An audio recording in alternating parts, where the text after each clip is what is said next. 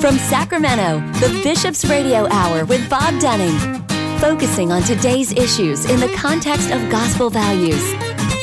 Now, here's Bob Dunning on Relevant Radio. That's me. Welcome to you on this beautiful day the Lord has made. Appreciate you all being with us on the Bishop's Radio Hour as we launch our 24th year on the air. And thank you to everyone who has helped us get here, and Bishop Weigand, who founded the program, Bishop Soto, who has been so supportive, uh, all of our great underwriters, and uh, many, many, many wonderful guests we've had, but especially you, the listeners who have helped us along the way. Much, much appreciated, and God bless everyone. So appreciate everybody. Uh, this is the day the Lord has made. Let us rejoice and be glad in it. And right now, we are glad to welcome in Mark Hartfiel, who is the vice president of Paradisus Dei, uh, producers of the widely popular That Man Is You. It's a men's program, and Dan Johnson, uh, co founder and creative director of 4 p.m. Media. Mark, uh, welcome to the Bishop's Hour. Bob, thank you very much. I'm excited to be on the show today and talk about mysteries of the Rosary. I hope I, I said Paradisus correctly. You did really well. Paradisus Dei. It's not that easy to say. Uh, it does stand for the paradise of God. Yes, it's a Latin phrase. Yeah, I kind of I kind of knew the D E I because my wife took Latin. there you go. Good yeah. job. But uh, appreciate it. The the Rosary. Wow, you know, it's been a, been a part of my life since I was a little kid. Um, I guess I probably didn't realize until adulthood, though, the power of the rosary, the the the, the, power you hold in your hand. Um, uh, there and there are times sometimes when we can't find our rosary or we're uh, somewhere and, and just didn't have a rosary with you, and you say a rosary on your your uh, counting your fingers and toes. Yeah, and, and John Paul, I received so much of the inspiration from John Paul II in his apostolic letter on the Rosary. He's urging Christians, Catholics, to rediscover the power of the Rosary. And he specifically says, in light of Scripture. And what he means by that, I mean, when you look at the mysteries of the Rosary, they outline the 20 key moments in the life of Christ.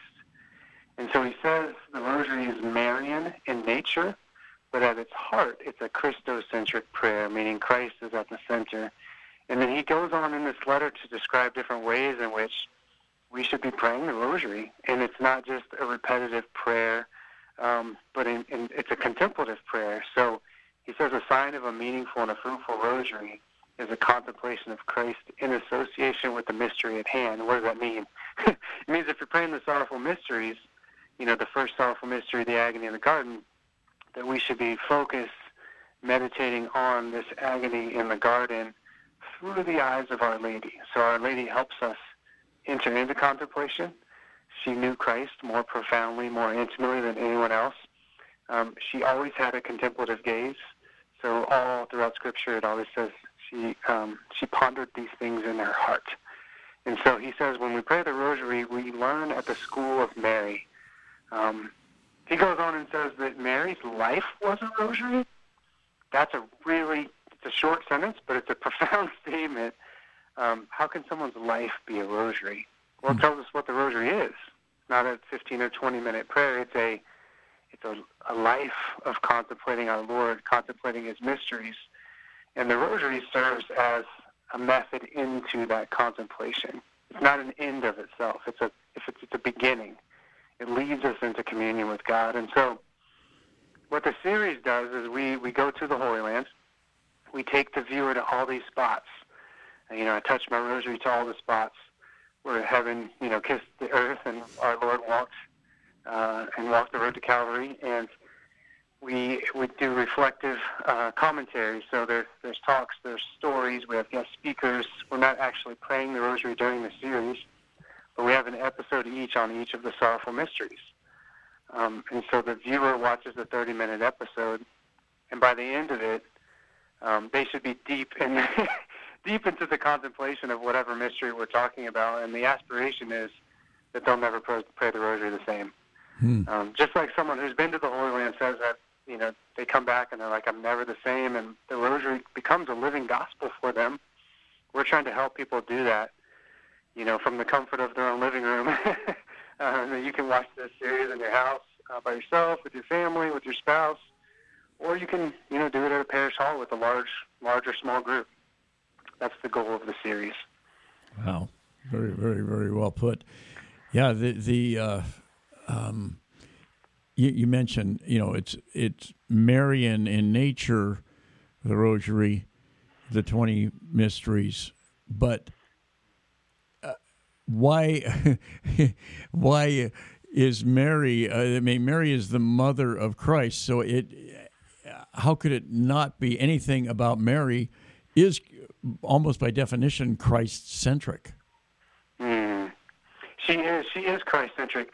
You know, I was looking at the, the, the visitation. Right, we're, we're getting ready to go do the joyful mysteries this coming May, and in her Magnif- Magnificat, right, she says, "My soul magnifies the Lord." Right. So just even looking at that statement, what does a magnifying glass do? Right. It it shines. You know, it, it zooms in on something and displays it.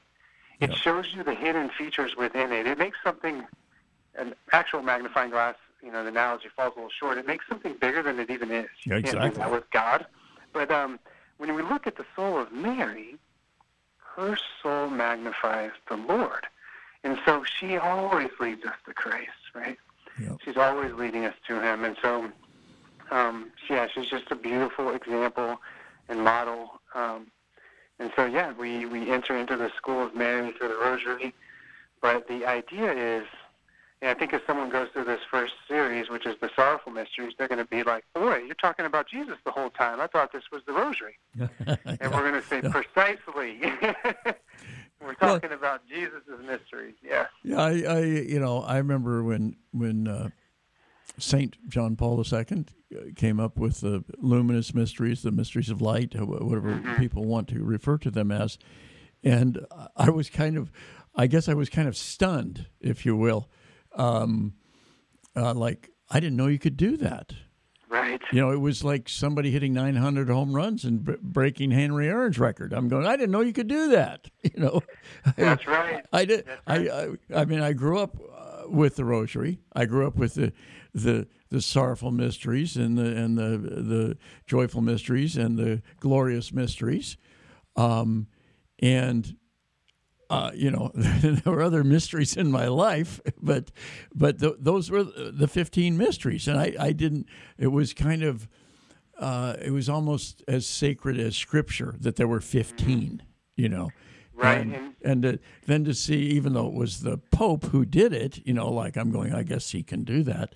But I, I was, I was at first, I was stunned. I wasn't offended or anything, but I was stunned. I was like, oh, right. I didn't know you could have twenty. Will we one day have 25.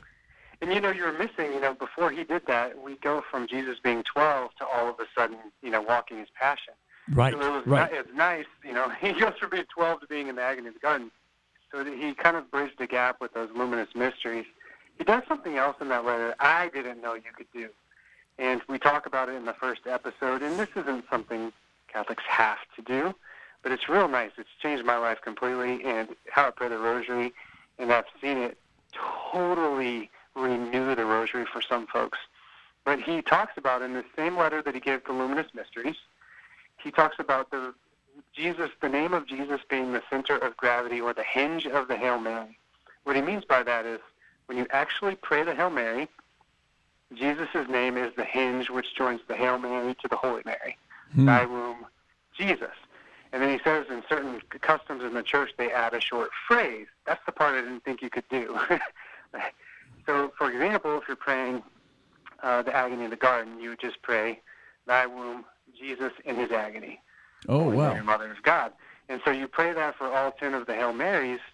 And for the scourging, you could just pray Jesus scourged, and then Jesus crowned with thorns, mm-hmm. Jesus carrying his cross, Jesus crucified. Um, and you could put whatever phrase you want in there, just really short. But what it does is it immediately uh, reminds you of the mystery at hand. And so almost everyone I've spoken to, including myself, has a little spiritual ADD, especially when praying the rosary. Sure. And this little simple practice that John Paul, um, he says it's a praiseworthy practice, especially in public prayer.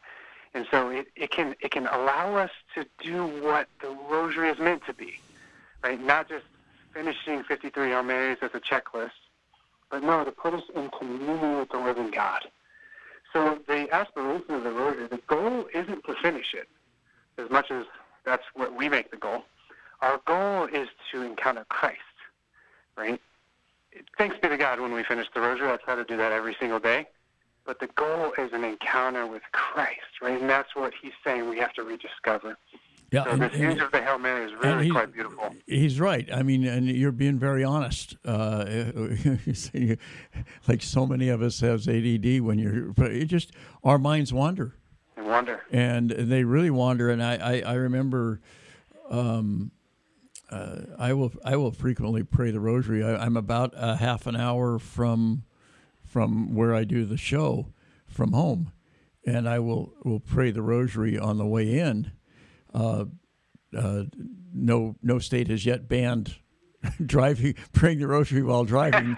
We've we've wisely banned some other things that you shouldn't do while driving, but but that nobody's banned the rosary as long as you you know if it should be like the phone should be hands free. You know That's you don't right. you don't want to endanger anybody else or yourself because you've got both hands on the rosary. But um, uh, seriously though. Um, I, I, I, can remember, you know, you finish a decade and, and you go, gee, I was, I was thinking about what I'm going to have for dinner tonight. What, sure. what's, yeah. you know, like, what's the matter with me? That's right.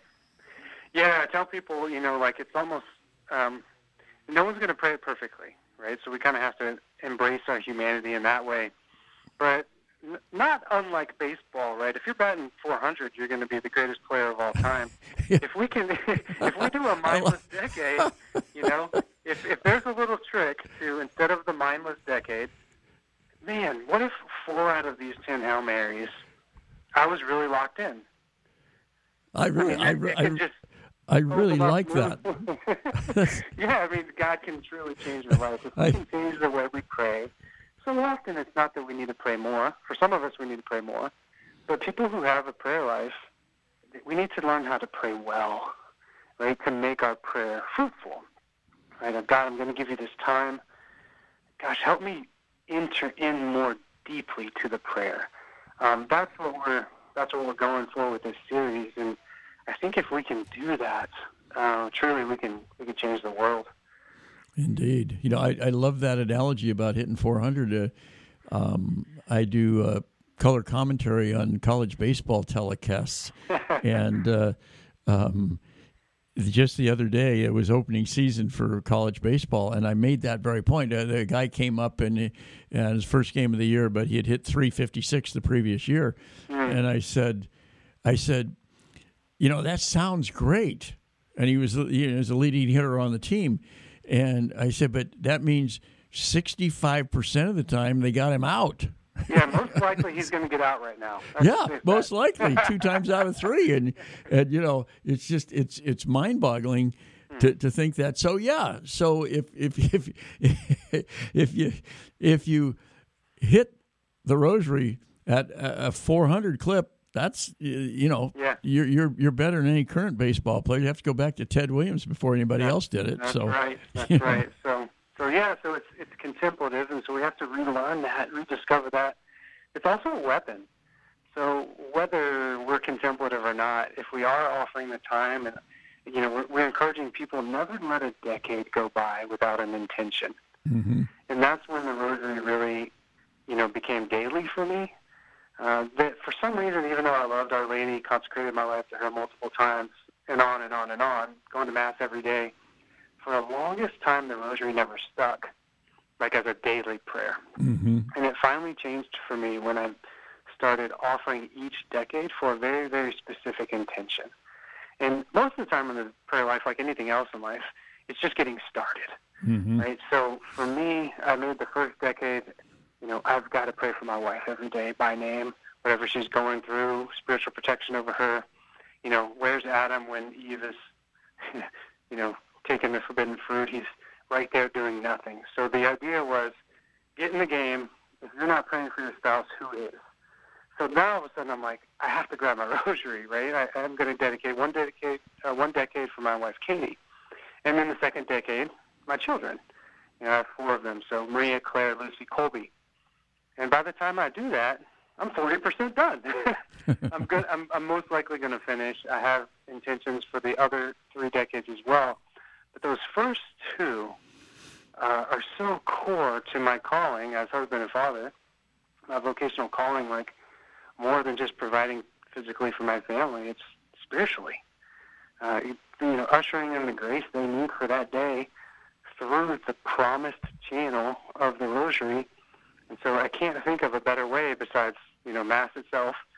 Um, it's, the, it's the most perfect prayer. All the while we're learning about Jesus, and He's transforming us. Yeah. And, you know, we're, we're just ushering in so much grace.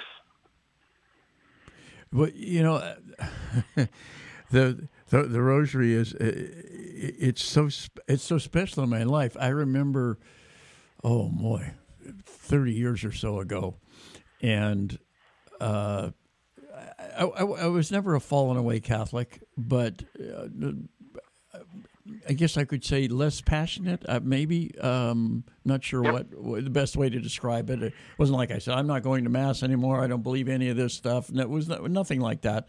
But but I hadn't prayed the Rosary probably since I was a kid with any any regularity.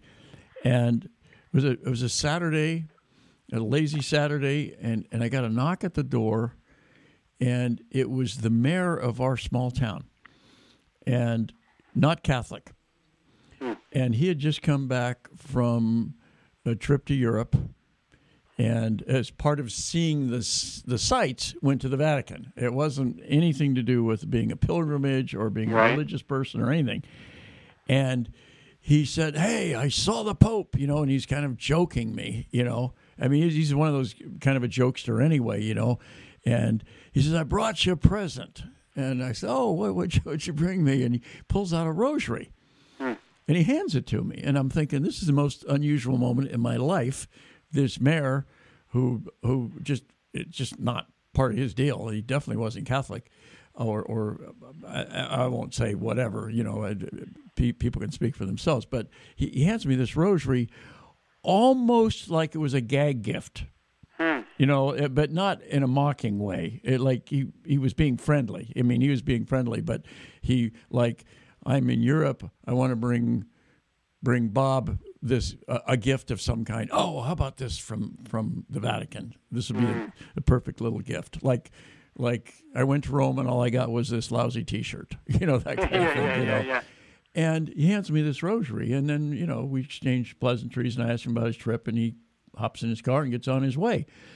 And um, I was a news, newspaper columnist in the town, so that's how I knew him. And um, anyway, so I thought, wow, I, I'd, be, I better do something with this rosary. I'd better maybe pray this rosary. And I went for a walk, and we live we live in a town, but it's it's in a rural area where you get two minutes into your walk, you're out of town, and you're in some of the most fertile fields in in on the in the world, and we outside of town with this big, huge irrigation ditch, which is it's paved, you know, but it's a it's probably eight ten feet deep, and and you know when they're irrigating the crops, it's full of water that's flowing from you know the various dams we've built in California, and but it was it was summer, so it was it was dry. It had already, you know, all the irrigation had taken place. It was dry, so it was this this big canal paved, you know, concrete but empty, and probably a perfect place for skateboarders.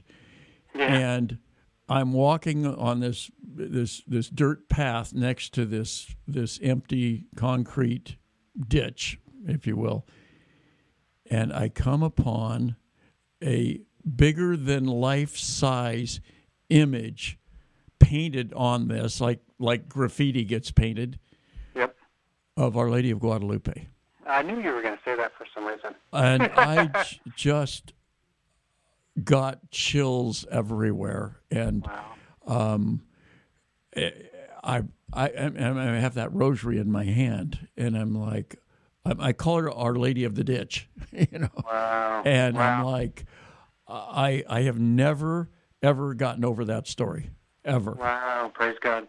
You know, and, and I thought, and, you know, as you say, someone says, "Oh, that's a great coincidence," and you go, "Yeah, with God, there are no coincidences." There's no, yeah, there's so many. As we've begun this project and started to speak with people, I mean, countless miracle stories. Yeah. Of, I mean, if we we put one video out about a month ago called "The Power of One Hail Mary." Mm-hmm. So if someone does a YouTube for the Rosary series, "The Power of One Hail Mary," uh, there's an incredible two-minute um, miracle story. It almost has 150,000 views already. It's just wow. so good uh, and so beautiful. Just one Hail Mary, and you know our, our Lord shows up. Um, so we have, like you said earlier, to start the call, a power in our hands, this power of this Rosary. Um, so we want people to rediscover it, as John Paul II asked us to. Um, we're excited about the project. It's at therosaryseries.com, and anybody can um, go partake of it. And right now, it's the it's the the agony in the garden, the scourging at the pillar, the crowning of thorns, the carrying of the cross to Calvary, and the crucifixion and death of our Lord Jesus Christ. Right. The first series is done uh, on the sorrowful mysteries. The way it works, it's seven episodes. The first episode is an introduction on prayer and the Rosary and the power of the Rosary. The last episode's a conclusion. So the five in the middle, uh, namely number two through six, walk through those five decades just as you just as you said. The full scope of the project will be to go back to the Holy Land uh, three more times, and we'll, we will film the joyful, the luminous, and the glorious. So by the time it's all said and done, we will have all the mysteries of the Rosary, one episode each on all of them, um, and have walked through these 20 key moments in the life of Christ. So the Rosary, that's what's so cool. It's it's a weapon, right? Uh, it's also contemplative. It's also catechetical. In the Rosary, we meet Jesus. We walk through His life. We walk through people through the Gospels. Um, so it's so beautiful in that way. And even originally, when it was given to Saint Dominic, Our Lady's first words: "Do you not? Do you know the weapon the Blessed Trinity wants to use to reform the world?" And then he used it as a teaching used it as a catechetical method to teach about Christ. So very, very beautiful. So much. It's so dense. It's so rich. Um, the hardest part is making the episodes 30 minutes. um, so you, you're quoted in the, in in the uh, kind of the the whatever the the, the sheet that uh, ex, explanatory sheet that uh, uh, Carmel Communications put out, and you you say that that we think of the rosary or, or prayer.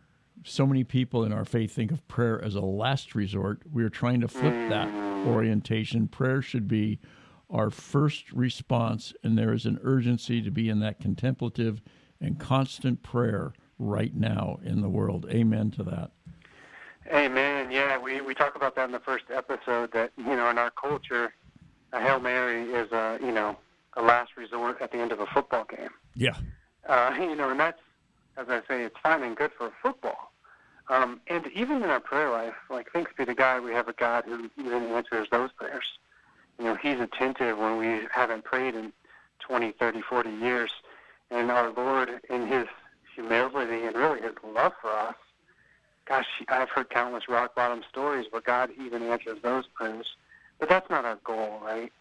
And Christ wants us to grow up into a mature spirituality and that we turn to prayer as a first resort, right? And I just think we live in a time where we can all see the world kind of, so to speak, falling apart before our eyes, whatever phrase you want to use for it, hell in a handbasket.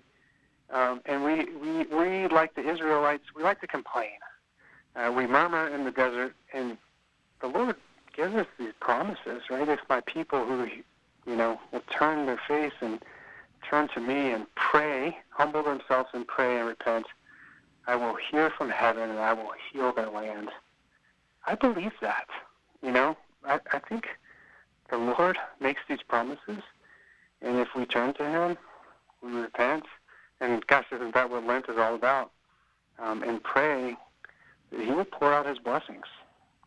And so the rosary is one really sound way in which to do that. Yes. Uh, amen. So, Yeah, you, you know, you mentioned uh, you know the, the Hail Mary, the last resort in uh, in uh, football, and I, I, as a newspaper columnist, I, I, I wrote about this. Uh, the University of California was playing Notre Dame this fall in football, and it did come down to the last play where Cal, as we call them, uh, had a chance to tie the game with with with a hail mary. Yep. And and I, I, I remember commenting at the time that uh, that there's one place that the hail mary will not work, and that's in the shadow of touchdown Jesus if you're playing Notre Dame. That's you know, right. it's like Yeah, that's right. That's funny. it was. I said you you can try anything you want to, but don't try a hail mary when you're playing Notre Dame. That's hilarious. I just realized, well, you can figure out I'm a sports guy. I gave a baseball reference, a football reference, but believe it or not, I'm actually was a basketball player growing up. yeah, So I, I need a now I need a basketball analogy, but no, that's funny. yeah. Well, you know, it, it's it's it's interesting. I, I you know, as as a sports writer, I want to go back and find out who. It must be common knowledge, but I don't know it. Who first used that term "hail mary" in a football game? And I don't know if it was a sports writer or a commentator or a coach maybe afterwards said, "Oh, that was a hail mary for us," you know, that kind of thing.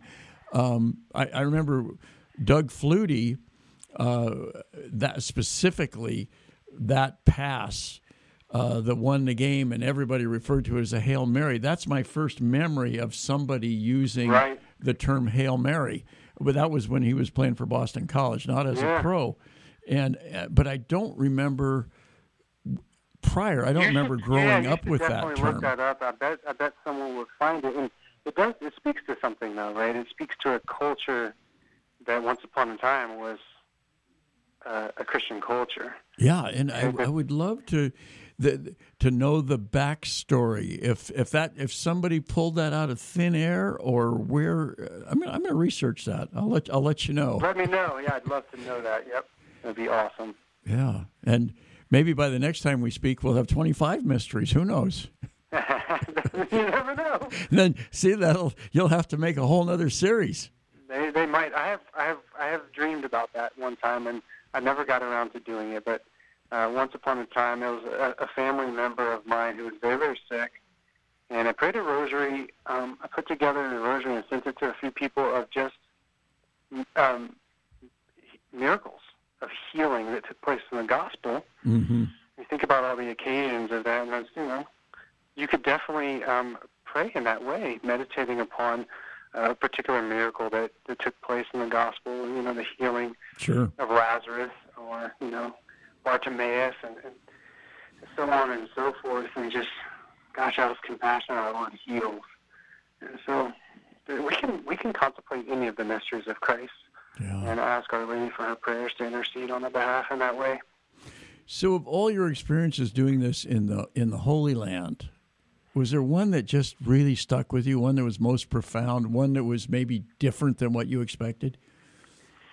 Yeah, this is going to sound different than probably what you're expecting to do as well, because I went in expecting, okay, I'm going to go to the Holy Land. It's just it's the holiest place on earth, and so most likely I'm just going to be in deep prayer, probably levitating. you know, like I very much romanticized what it would be like. And to my surprise, inside the walls of Jerusalem, I felt a fair amount of tension, and I specifically felt Our Lady's tension Hmm. and I couldn't wrap my mind around it. And then very specifically at the Western Wall, the Wailing Wall, uh, where to this day there's still a fair amount of turmoil and ten- tension between Right. specifically the Jews and, and, and the Muslims. So I couldn't wrap my mind around why I was feeling this until I got back, and it began to more and more become unveiled to me that you know six of Our Lady's seven sorrows, Our Lady has seven sorrows, um, they took place in Jerusalem, Hmm. right? Not in Nazareth, not in Bethlehem, in Jerusalem. So this was a place for her. Um, she's human, right?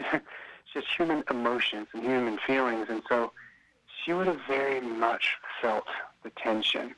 This is a place where, you know, Simeon tells her her heart's going to be pierced by a sword. Mm-hmm. This is where she lost Christ, the Christ child.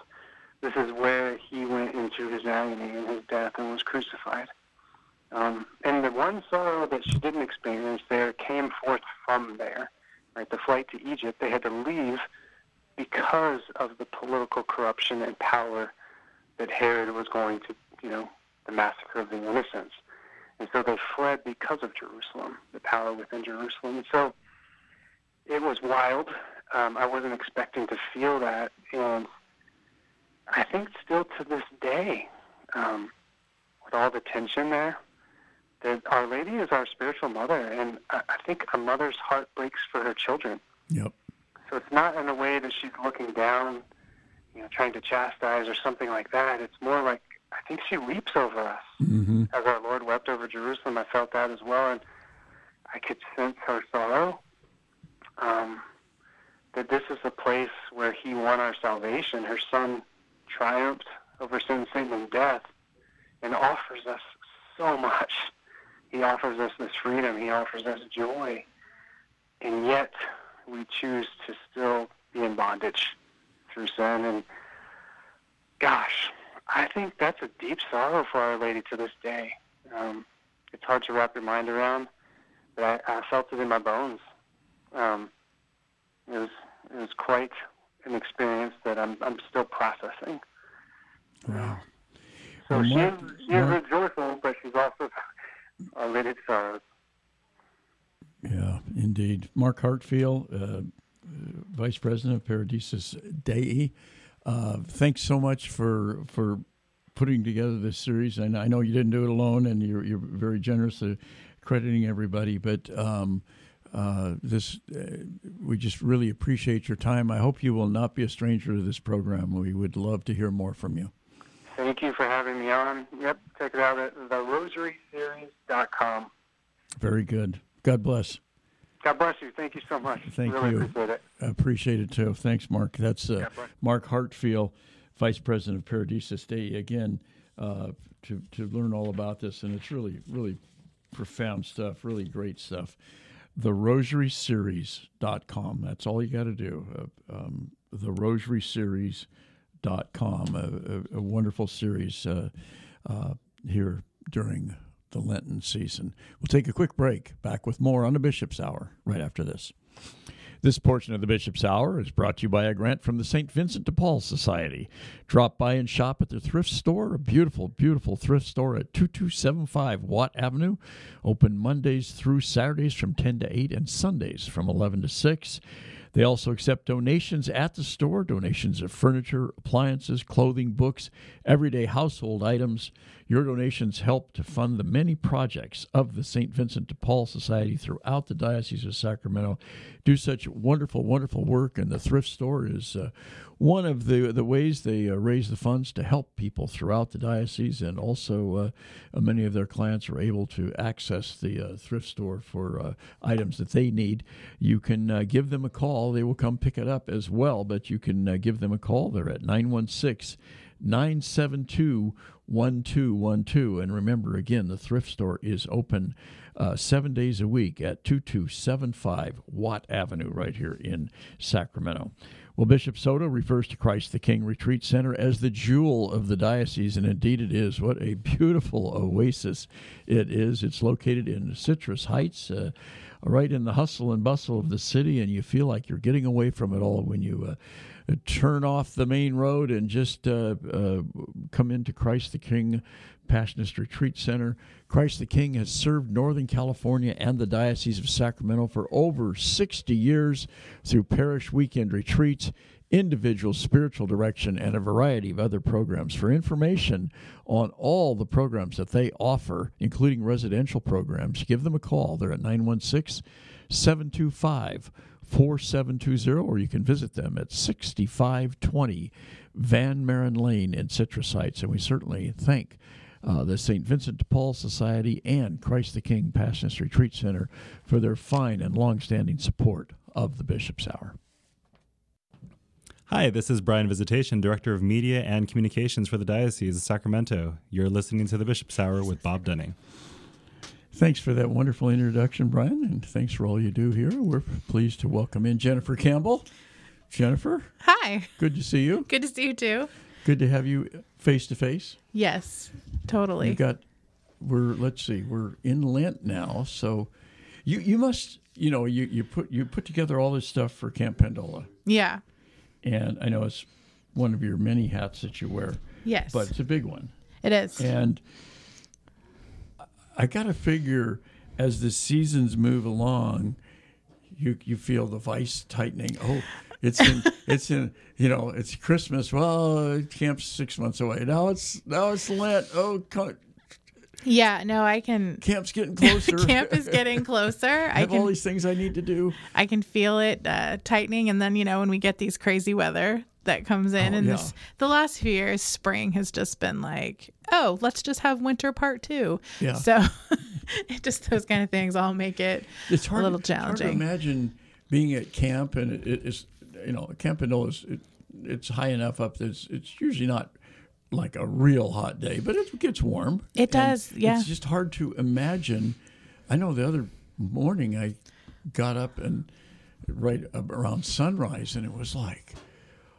Oh man, it was so cold, It and I'm I'm so going, cold. wow. And, and and then I remembered that uh, last September, which is only a few months ago, it was 117. And I'm Oh, I forgot about that. Yeah. And it was in September, no less. It wasn't in Yeah, July.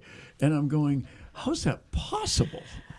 I, I don't know, but I just wish that Mother Nature would figure it out and help us, you know, think it- keep four separate seasons. I think it's why the people move to the equator. It's just kind of the same Yeah. year round, you know, It's like all those people that moved to San Diego. or San Diego. it's yeah. just lovely all year round. yeah. Maybe a little humid, but like, you Yeah, know, it's okay. It's still San Diego, right?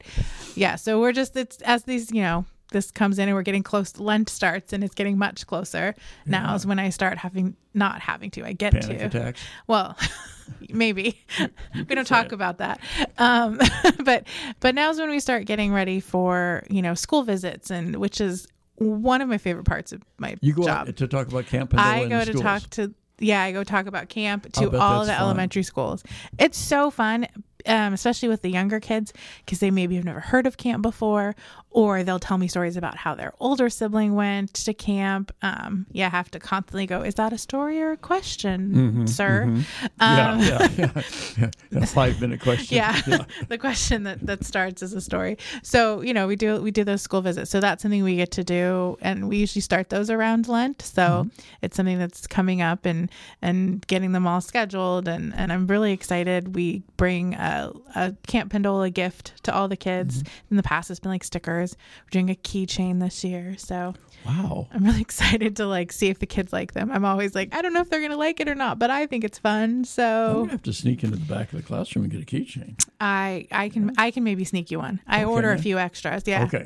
All right. Um, but yeah, so we're getting ready for that and advertising in schools and at parishes. So some Sundays you might see me at your parish. Um, I do set up a table, um, usually giving away candy because it's Sunday, even if it's during Lent. yeah. It's Sunday. Sunday. It's okay. It's okay.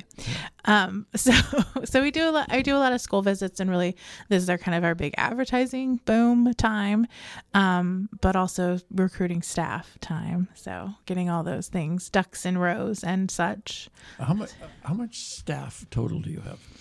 Um, my goal is to have twenty staff. That includes every count. That includes counselors, kitchen staff, um, program staff. Um, it does not include myself in that number, but includes everybody else. So, yeah, my goal is to have 20. So, And last year we did it with 12, and it was and how many? a struggle bus. How many people are holdovers from the previous year? Usually, um, one. I'm looking at her. me, yeah. Um, my, you know, like I really hope we get, you know, 20% to stay at least. Um, it's awesome if we can have, you know, 50 to 60% of the staff stay. Um, but just the natural progression of life as a young adult and in college, like my expectation of them to come back every summer can't really be there because crazy opportunities come into their their hands and I don't like the staff that I've worked with, I care about them and I want them to have those experiences. So So that happens. you too. don't have any permanent staff though. We we don't. We did just. Um, we're in the process of hiring a an assistant director um, who will be permanent year round, which is something Wow. um, brand new. So I'm really excited. Um, and once we get that person hired, um, we'll come on the radio. So we'll come in. Oh, I'll come and introduce them Very to you. good. Is that is that just because you're growing? It's because we're growing. It's because my responsibilities, like as you mentioned, I wear a lot of It's, hats. more, it's more than just Camp it's Pendola, much more sure. than just Camp Pendola, and so from like the workload that that we have to to do for camp and for all those other activities, having another person was needed. Well, that's great news. um, I'm really happy about it. Um, I think it'll be help with some consistency and and really keeping camp traditions. Like that's that's part of the reason. Like the goal is that like all of the staff come back, but I just know realistically it's not because there's camp traditions that, you know. You know, this one person knows this Right. one song really well, and like Yeah. when they're gone, it's like it feels weird to listen to to sing that You're song reinventing the wheel. yeah, and Yeah. or trying to get someone to learn it. So, you know, we do try to really keep that continuity in that way. So, do you have medical staff?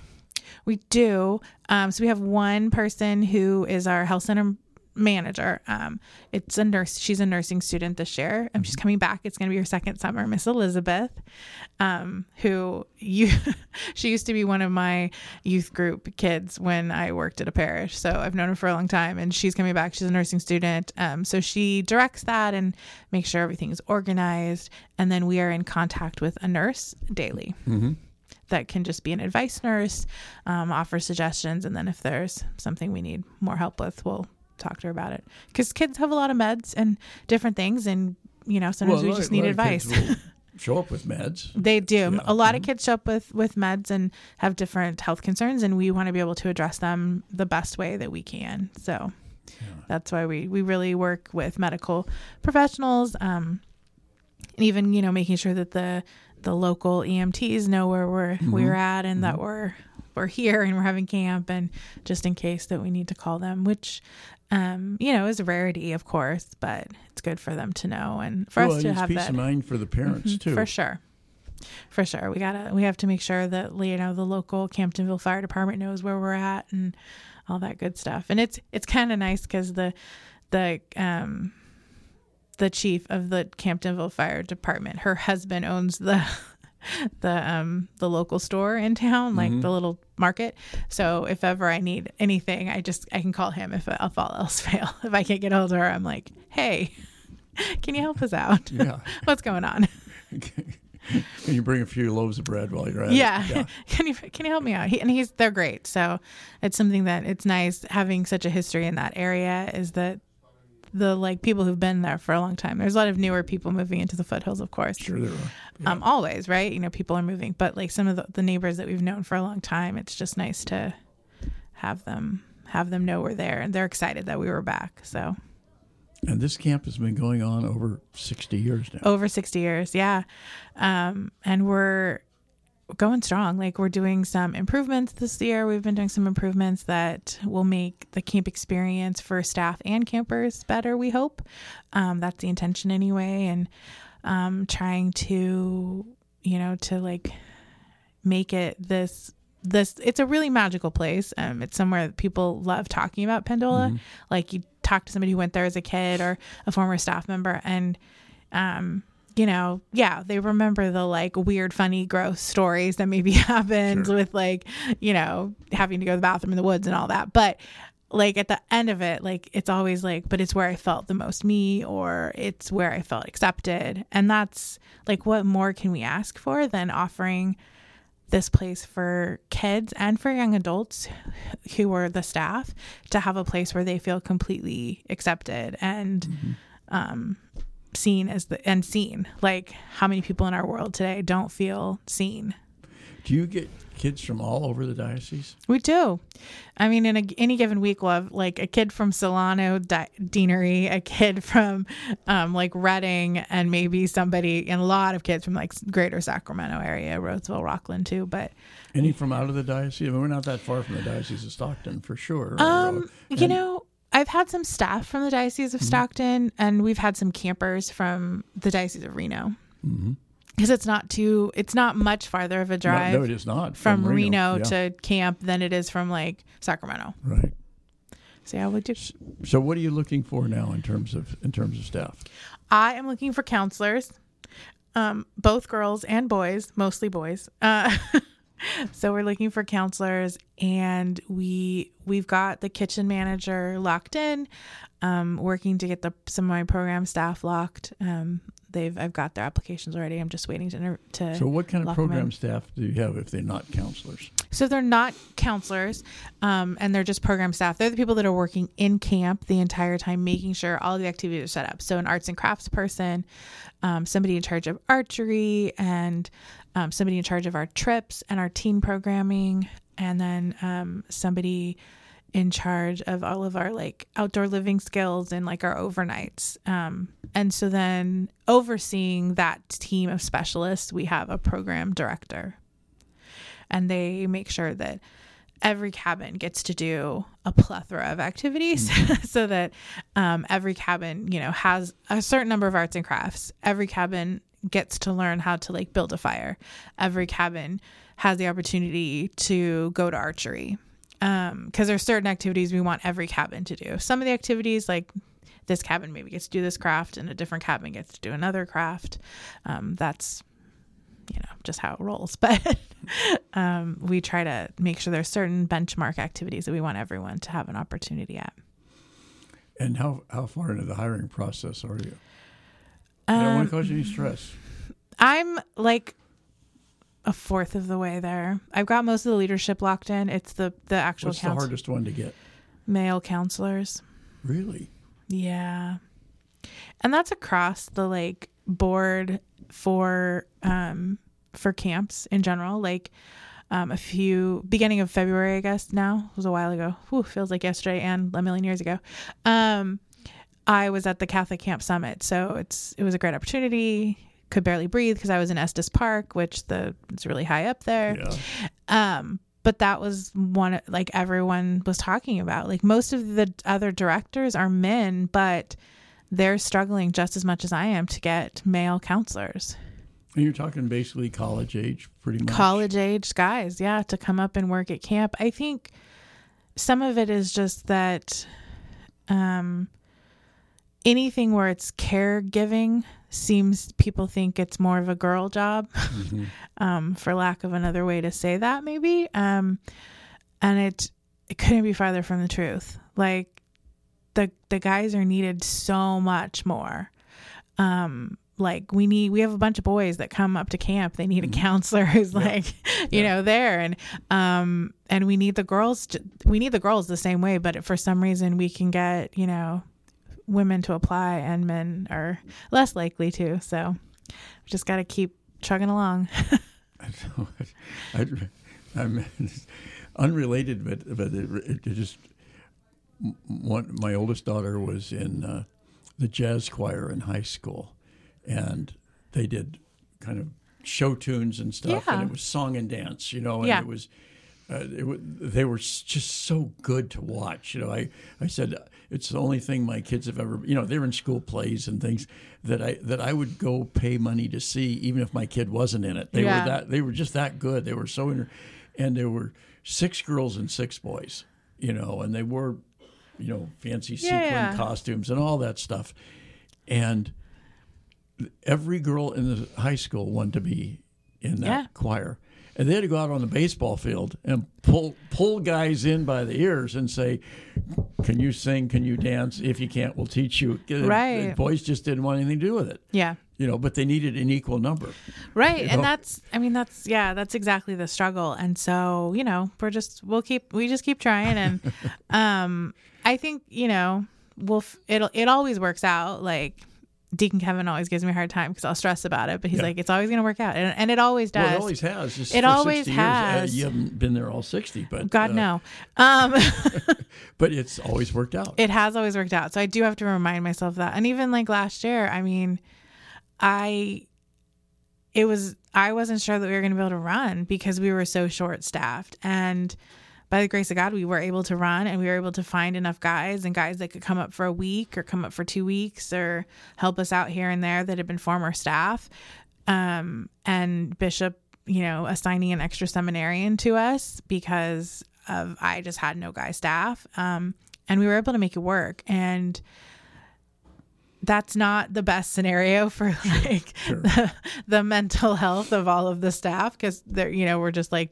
reteaching somebody every week. But um you know we do what we have to do to make it fun for the You kids prefer to have them for the whole. i'd prefer to have them for the whole, summer. session, Sure. yeah. We prefer to have them for the whole summer but you know we know that's not always possible and we'll have you know we called them guest stars last year. I think i'm going to do it again because it was kind of fun. Um, but we'll have guest stars that come in former staff that can come in for a week and yes i'll take them please please and come and help us volunteers. You're getting no, paid. I'm still paying them. Even if they're just coming for a week or two, I'm still paying them because it's so important that we have enough people. Um, and having like a returning staff member who just comes for a week kind of allows the newer staff members to have some breathing room, um, for lack of a better way to say that, and just to feel like, oh, okay, like they survived their summer. I can do this. Like, because it, it's hard. Like, I'm not going to lie, working at camp is fun, but it's hard. Oh, sure. Oh, and you're you're basically always on duty. I mean, You you kind of are, yeah. I mean, there's definitely breaks in there, and we're trying to find ways to give people a few more breaks.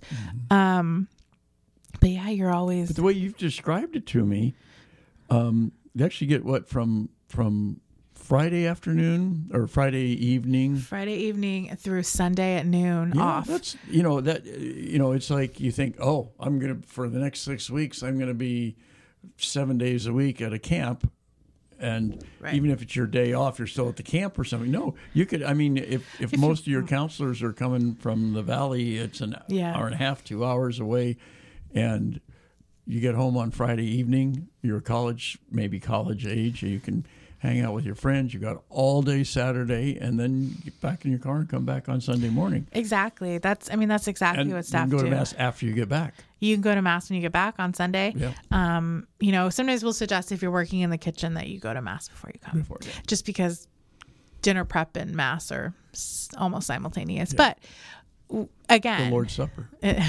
yes. But again, we do, you know, it's it's just it's a lot it's a lot of work, but it's like the end result is having these campers that will just look up to you for uh, forever. Like they do and it's and not that like we do it for that that glory of like these kids like think we're cool because they never think we're cool. Um let's be real. But the like we've had an impact on this kid's life and maybe it's a small way and maybe we'll never see the fruit of that. But to know that like because we were kind to them because we smiled at them because we asked them how their like basketball game went last week and they're like how do you know i play basketball like but because we like make that effort you know You know, wouldn't it be fun to be able to do some kind of demographic on all the people who have gone through Camp Pendola? who they are, not just the the one exception that uh, you know is now a U.S. senator or something, but you know, I mean, but but it would be awesome to be able to try to do something like that and i think you know I'm sure There's gotta be so way. many cases there's been such a positive influence on they. They might not even cite it as Right. uh, and and and yet it was. Well, and it wasn't, and I think there's also, I mean, we've really worked um, in the since I started to really like keep that Catholic identity in there and really reinforce it um, in different ways, and I think that's really helped. And that, I mean, it's not, we're, I'm not, again, I'm never saying that like if you're not Catholic, like you can't come to camp because camp is open to everybody, and we want everyone to enjoy the experience and like you can find god in nature and and in camp what yeah that's but to see young adults who like are really great cap cabin counselors and really great counselors with their kids and happen to be catholic is so important because i think sometimes um kids just see like everyone being like super holy you know what i mean yeah, yeah, yeah. and i think and so like at camp you're seeing the holiness but in like little things Mm-hmm. like we practice servant leadership in like such a unique way at camp it's not like some like everyone takes a servant leadership class and we use the word servant leader all the time we don't do any of that but at dinner we we eat family style and your counselor serves your first plate Mm-hmm. and everyone gets their serving and then we eat Right.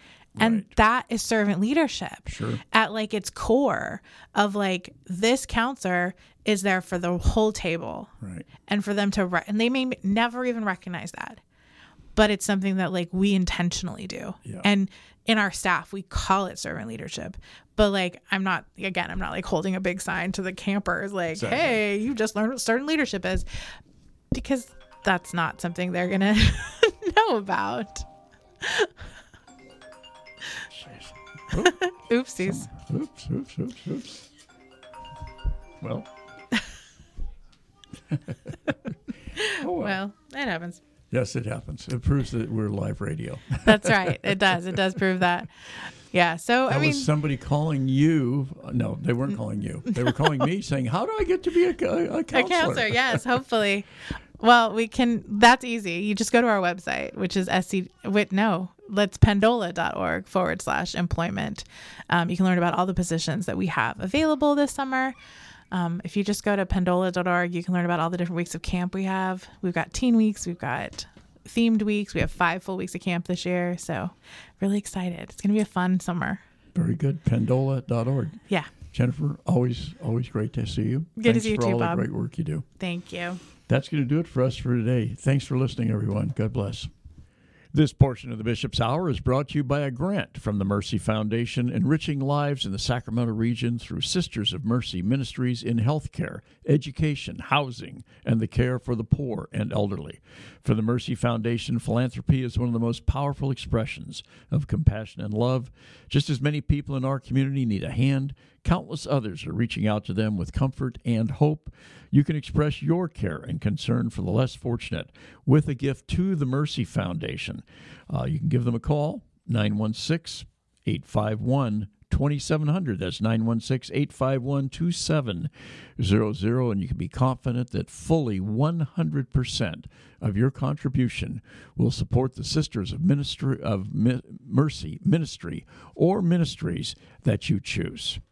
And what a wonderful treasure Esther's Catholic Books and Gifts has been for all of us here in the diocese as they uh, uh, transition uh, into new ownership and management. They continue to offer wonderful workshops, wonderful resources for the Catholic community throughout the Diocese of Sacramento. Not only does Esther's provide a wide array of Catholic books, both current releases and longtime classics, but they also sponsor a number of valuable workshops and lectures throughout the year. They're, they're located at 6916 Sunrise Boulevard in Citrus Heights. Give them a call, 916 338 7272. We also receive a generous underwriting support by Crumley and Associates, a private wealth advisory practice of America Ameriprise Financial Services. If you have questions about retirement, Crumley and Associates can help you with their confident retirement approach that can help define a clear roadmap to get you where you want to go. You can uh, contact them, get all the details at Crumley and Associates, 7956 California Avenue in Fair Oaks. They're at 916 638 4600. That's 916 638 4600. And we uh, are, are certainly uh, appreciative of the uh, fine and uh, long-standing support of the Mercy Foundation, of Esther's Catholic Books and Gifts, and of Crumley and Associates.